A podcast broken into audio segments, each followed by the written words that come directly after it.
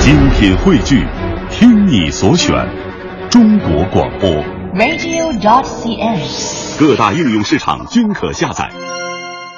坐着打通经济生活任督二脉，大家好，欢迎收听《东吴相对论》，我是梁东，对面的依然是二十一世纪商业评论发行人吴伯凡，老吴你好。大家好，我平常很少看电影啊，最近忙，就是有一天有一朋友给我推荐了电影之后呢，我真的是第一次在 iPad 上面把它当下来之后，坐在车上，自己在车上等人的时候把它看完了。这什么片子呢？叫做《惊天魔盗团》。这个片子讲催眠，讲这个心灵魔术，以后可以慢慢跟大家来分享。但是里面有个细节给我了极其震撼的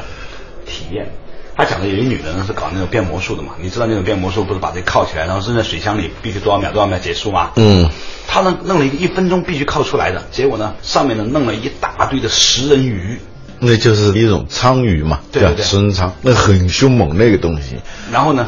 它里面那个细节就是那个女魔术师呢，到点了还没完全跑出来的时候，那个食人鲳嘣就放进去了，然后唰瞬间，整个鱼缸就变红了，那种视觉意象特别震撼，就是一大堆的食人鲳一下涌进去之后，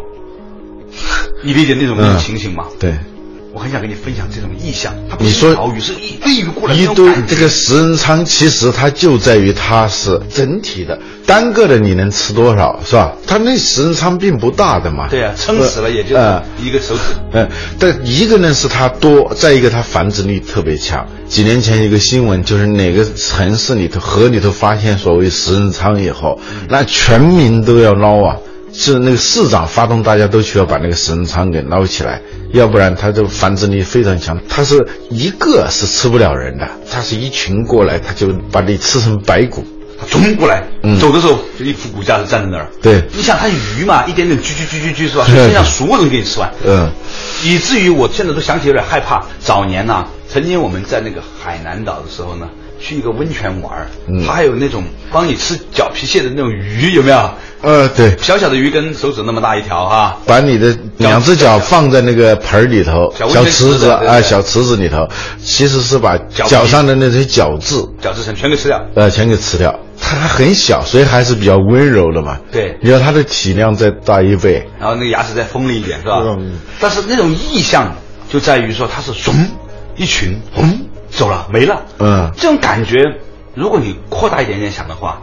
它有点像那种集体的生命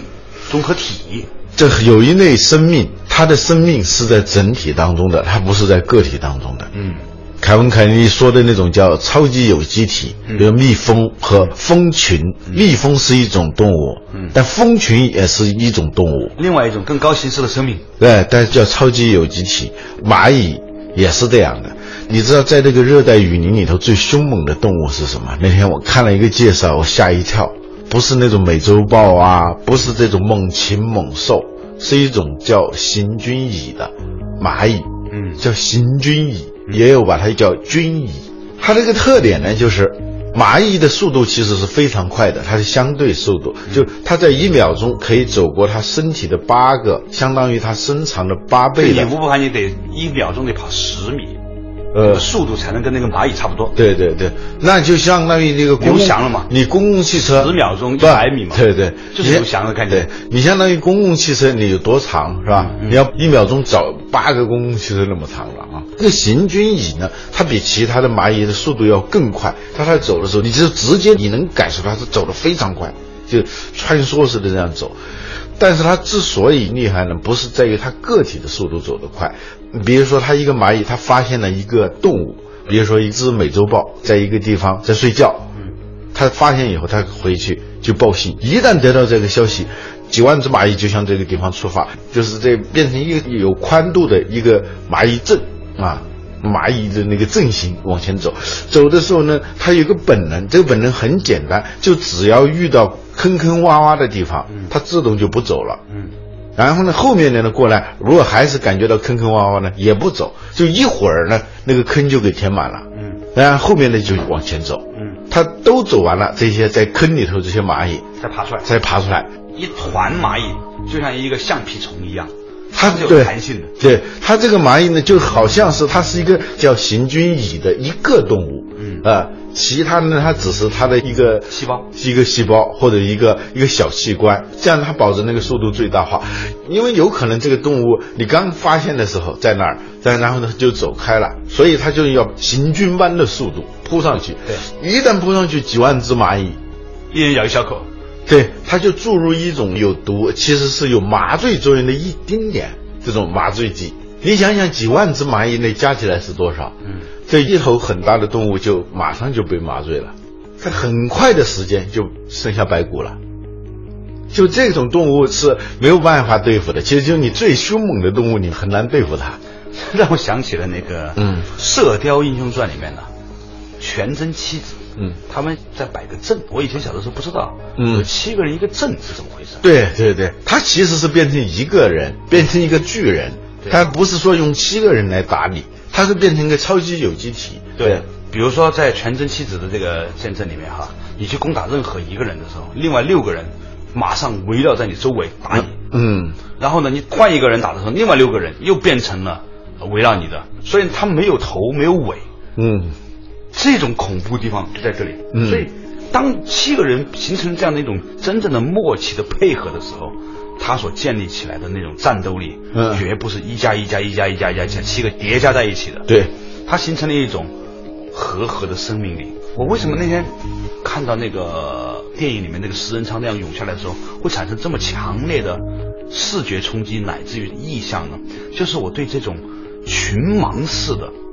但是又有某种紧密联系的这种状态，我充满了一种强烈的那种身体上的反应，你知道吗？这种呢，哲学上叫涌现。所谓涌现，就是涌现出什么，就那个涌现啊，就无数个巨大数量的低智能的、低能量的东西汇聚在一起以后呢，它就产生了一种巨大，就突然之间啊，就完全变成一种高智能的一个统一体，这叫涌现。在这个过程当中呢，所有的单独的个体似乎是不重要的啊。他不是说是服从一个外在的命令，这就是他的本能的一部分。他生来他就是一个简单的本能，就是遇到低洼的地方就自动停下来。这是一个最简单的东西，但是就恰恰是由于一个最简单的东西，就成就了一个超级生命体超级生命体。我们今天讲的这种涌现呢，其实以前呢在失控里面有讲过，但是呢我们越来越发现呢，这样的一种力量在现在的很多的组织形态里面变得越来越具杀伤力了。作者打通经济生活，任督二脉，东吴相对论。什么是涌现？为什么说蜜蜂是一种生物，而蜂群是另一种生物？智能有限的个体为什么能通过大量汇集合合而成高智能的超级有机体？为什么说很多智慧都跟思考没关系？欢迎收听《东吴相对论》，本期话题：生命体的智慧。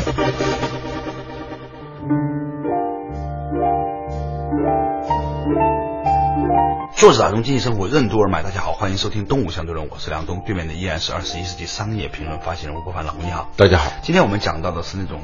行军蚁啊，这种动物它已经不是在个体的蚂蚁上作为一个动物来存在了，而是把整体的一群作为一个共同生命体。那么在这个过程当中，个体的生命的那些蚂蚁也好啊，或者是其他的族群，比如说羚羊也好啊，啊蜜蜂也好，它们每一个动物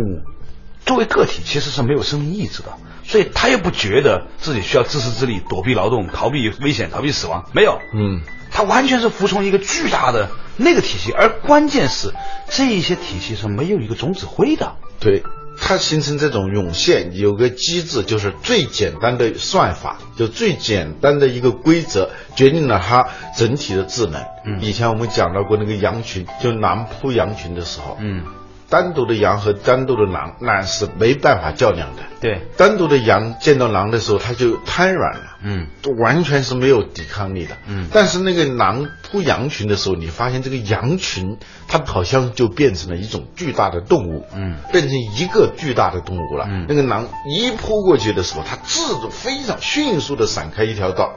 呃，就让那个狼扑一个空。然后呢，狼定下神来的时候，再回过头再扑，它又是闪开，就像那个阿里郎似的，就好像 一个狼蹦到了一群羊，因为那群羊像阿里郎，你不觉得很搞笑吗？这个时候，狼遇到的就不再是一只只羊了，它就变成一种大写的羊了，嗯呃，就一只巨大的羊。嗯这个羊呢，变得非常的聪明了。这个巨大的羊变成了机智勇敢，尽管很大，大象跳舞我就觉得是很了不起的。那个那么大的一个动物，它如此之灵巧，它变成这么一个类似于动物的东西。但是呢，那个动物学家一研究发现很简单，它并不是有一个那个指挥拿着旗子，是吧？我们看那大型开幕式的那个表演，那都要训练多长时间？训练一年，然后再指挥。即使是在现场，也暗中都有指挥的人，啊，但他没有。他的命令是内化在每个个体身上的一种最简单的行为。这个最简单的行为是什么？对羊来说，就是当别的羊碰到你的时候，你赶紧闪开，你赶紧不让它碰到，就这么一个简单的东西。所以当狼扑过来的时候，前面看到狼的那些羊，它就会躲闪，一躲闪它就会碰到别的羊，别的羊呢它也会躲闪，就一个简单的命令，不碰到别的羊，就这么一个简单的命令，成就了它一个异常灵活的大写的羊嘛，这就叫涌现。大概很多年前了，六七年前、七八年前，有一本书叫做《百万大决定》，讲的就是这个东西。嗯事实上来说，让我想起了一些组织，现在很多的机构呢，都在努力的让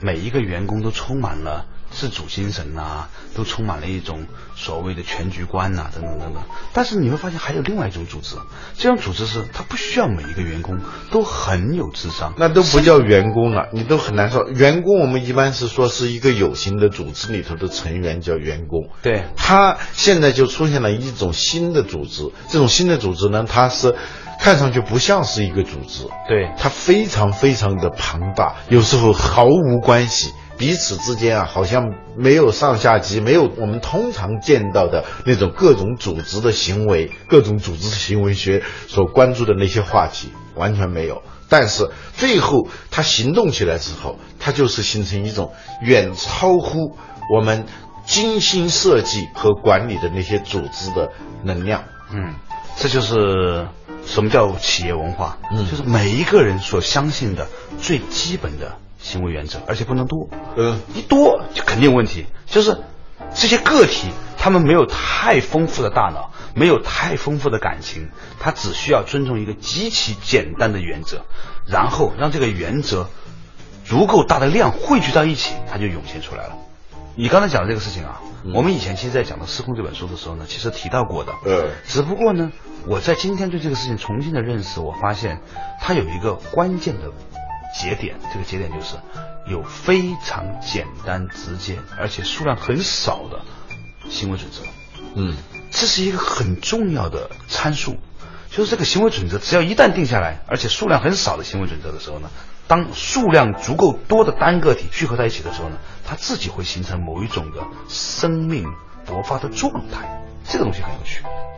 我们过去认为知识啊、智慧，尤其是智能，它一定是来自于一个高超的大脑，像我们人脑、灵长类动物啊，之所以比别的动物厉害，是因为我们的大脑很发达，我们自己能够想的很多，但是我们忘记了很多智慧其实跟思考没关系。嗯。比如说这行军蚁的这样一种，见到坑它自动停下来，就近乎本能的把它坑填满，这就是一种集体智能。而这个智能就基于一个最简单的，甚至是每个个体他连他自己都不清楚为什么要这么干的一种行为准则，这最后就形成了一种智能。我们在前面的节目讲遗失的智慧里头的时候，我们提到过智慧的特点有一个就是它大道至简。它一定是把复杂的东西简单化，而不是把简单的东西复杂化。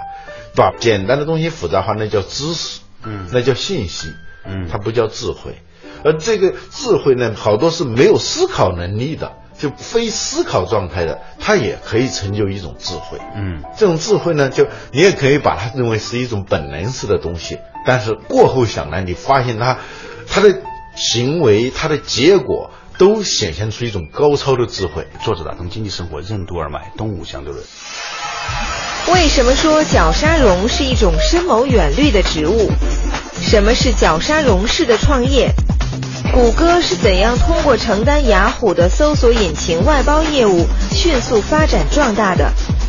真正的智慧为什么都源自于天能？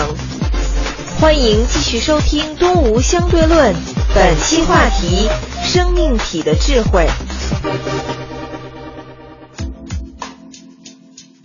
硕士打通经济生活任督二脉，大家好，欢迎收听《动物相对论》。今天的老吴啊，跟我们分享他最近在亚马逊丛林的精神爱丽丝幻游仙境之旅啊。 虽然他没有去过，但是呢，最近看了一个纪录片，很想跟我们分享的这个行军蚁的智慧，这是亚马逊丛林当中最凶猛的动物，它是有很多小型的蚂蚁，但是呢，按照某种简单的方式组合而形成的一个庞大的超级生命体。嗯这是动物方面，在植物方面也有类似的生命感觉吗？嗯，对，有一种凶猛的植物叫绞杀榕，绞杀就是用绞刑一样的把一个东西绞死的，嗯绞杀一个东西啊，嗯哪个榕呢？榕树的榕啊，榕树呢，就是那个树枝上都长下很多根须的那种树嘛。你想在那个茂密的森林里头，如果它的种子掉到地上的话，它是长不出来的，对因为没有阳光。对，没有阳光你就很难发芽，即使能发一点点芽，你是长不大的。植物就光合作用嘛，没有阳光，你想长大，在那样一个茂密的拥挤的空间里头，你想占有一席之地是不可能的对。但它这个绞杀榕，它有它自己的智慧，嗯，它的果实被那个鸟吃掉，吃掉以后，那果肉吃掉了，那些种子是吃不掉的嘛，对是消化不了的嘛。它就这样，它通过鸟的粪便排泄到树杈上，嗯，在树杈上呢，借助于那个粪便，它就可以发芽。嗯，它不往上涨，嗯，它往下长，长到从那个高高的树杈上，一直能够触到那个地面，然后一旦接触这个地面，它就深深地扎下去。但它根一旦扎稳的时候，这个时候它才开始往上涨，就是它的叶子开始往上疯狂地长，因为它能够吸收这些土壤里头的养分，绞着长，就像五花大绑似的把一棵大树就那么长，它就迅速的壮大，壮大以后就把原来的就有树杈的那棵树，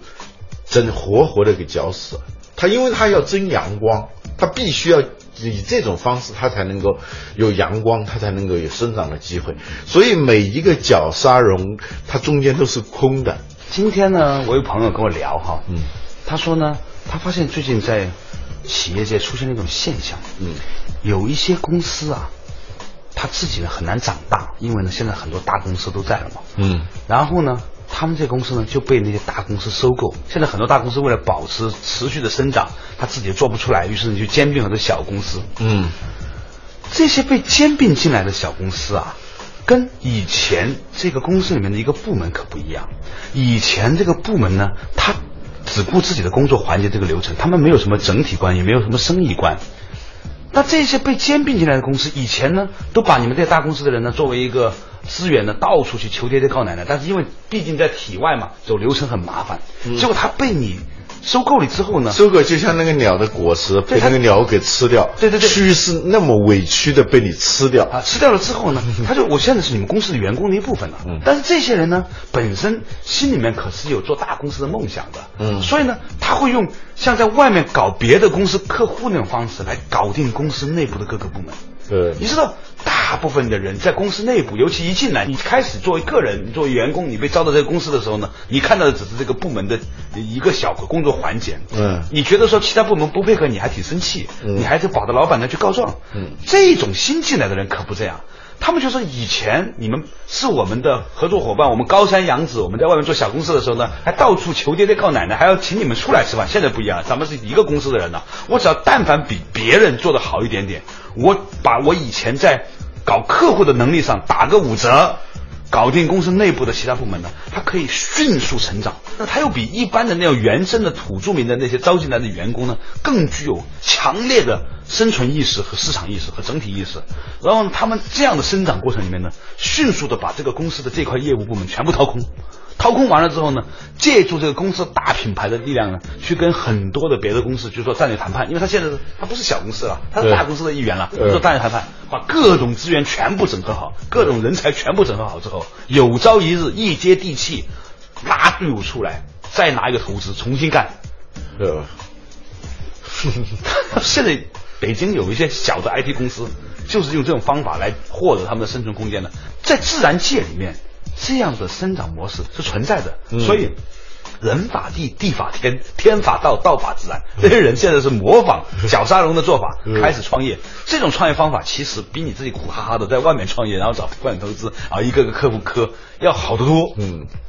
你这样说的时候，我想起 Google 了。嗯 Google 它是九七年创业嘛，嗯差不多应该是零七年上市吧，嗯就十年的时间，这个现在势不可挡，是吧？嗯它当时它的生长方式里头就有一点点像绞杀绒的这种方式，尽管它嗯不知道是有意还是无意。啊，对，他刚开始你知道他出来的时候是在干什么？他跟雅虎合作。嗯。那雅虎那时候门户还是一个很主流的方式嘛。嗯。他就很卑微的充当雅虎的一个功能，他就是为雅虎做搜索。嗯。但做着做着，最后就是雅虎的所有其他东西，我们现在都不用了。嗯。恐怕就剩下一个邮箱，现在雅虎中国的邮箱都关了嘛。对嗯，就雅虎就好像是变成一个已经被绞杀、开始朽烂的一棵树木了。它借助于这个它的高大的这个身躯啊，它迅速的成长，有一点类似于绞杀绒的这种方式。所以你回过头来看啊，我们说一个公司这样成长，公司是人是有这种智能的嘛，嗯，植物这分类，那植物它连应该是连最差的、最低级的动物它都不如嘛。动物它还是能够有自由，可以自由的移动的嘛，是吧？植物就是说它不能移动的嘛。 所以移动时代很重要，是 吧？现在所有的 IT 公司都但以移你动来仔做细概想念。一想，这个绞杀绒呢，它是多么的深谋远虑啊！当然，你也可以说它毫无思考，又没有大脑，又没有神经系统，你它怎么可以谈得上有智慧呢？它有本能，真正的智慧都源自于本能，因为本能是经过长达几亿年的萃取磨砺之后，由天所设定出来的。其实一种本能也可以称之为天能，嗯就天赋予你的能量。对，我们现在很多人呐、都不用自己的本能在做事情，嗯都在用自己的思考力在做事。您那点思考力才进化多少年？好吧，感谢大家收听今天的《动物相对论》。如果一个组织想要生长的时候，他应该考虑一下他如何向自然界学习那一种本能。好了，感谢大家收听今天的节目，我们下期同时间再见。